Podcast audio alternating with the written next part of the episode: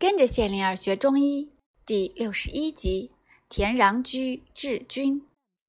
医道碰王道，于瑞门。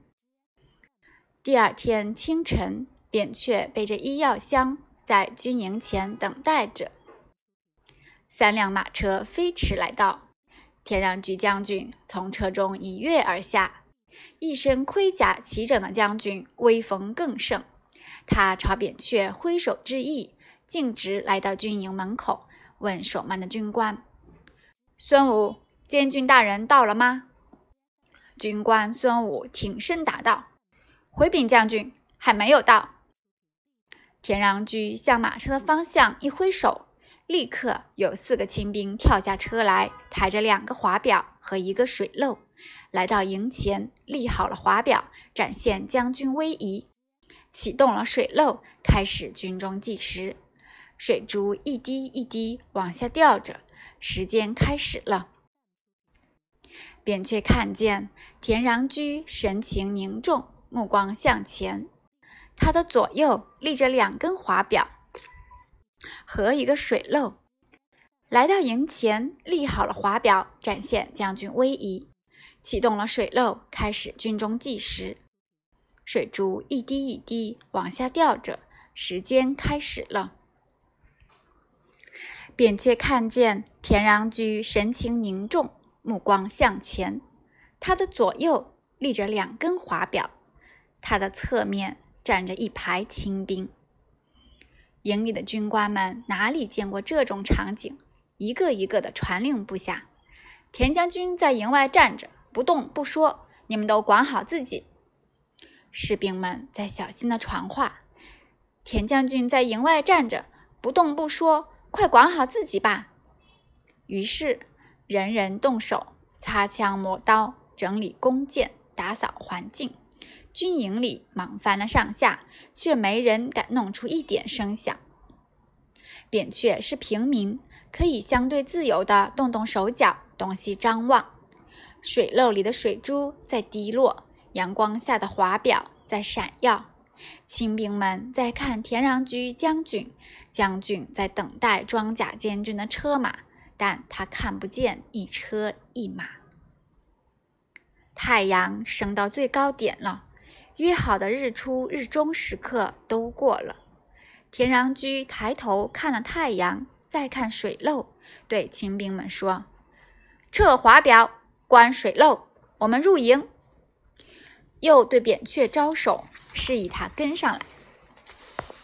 田穰居传令检阅全军，申明军法，足足忙了半天，才满意的和军官们坐下喝水。天色已近黄昏，装甲监军走来一手，还笑着向扁鹊挥手。田穰居问他：“监军为什么晚了这么久？”庄甲答：“禁不住大夫们亲属们送行吃喝，就晚了。”田穰居说。将军接受命令这天，则忘了家庭；面对军法约束，则忘了亲属；雷军鼓冲锋向前，则忘了自己。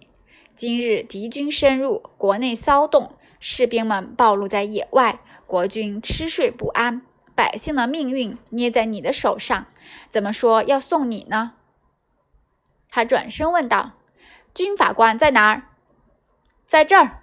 军法官应声而立，田穰居问他：“军法对约定而迟到怎么说？”“应当杀头。”军法官依法宣称。庄稼吓坏了，对身后的侍从说：“快报告国君求救！”扁鹊看着田穰苴，觉得好像不认识他了。传令官敲锣巡行在简易的宿舍棚之间，高声宣称：“奉田将军令，监军装甲违反军法，已被斩首。”士兵们听到监军大人也受军法制裁，张口瞪目。扁鹊坐在棚屋的一个角落里，看着田穰苴和军官们交谈，逐个明确任务。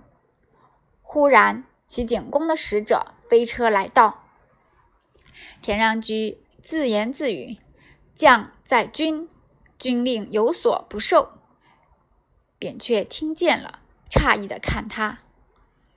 田穰苴问军法官：“军中不许飞车，使者飞车了，怎么说？”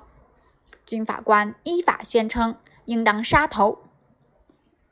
使者听到了，恐惧的脸变形了。田穰苴说：“国君的使者不能杀，军法不能变，把他的左前马、左后马杀了，传令三军。”值班军官闻声起立，快步出去传达军令。田穰苴走到使者的面前，温和地说。回去报告国君吧，我军明早出发。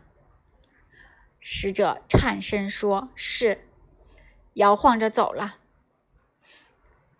名医扁鹊，田穰苴忽然说道，引得军官们都看着扁鹊了。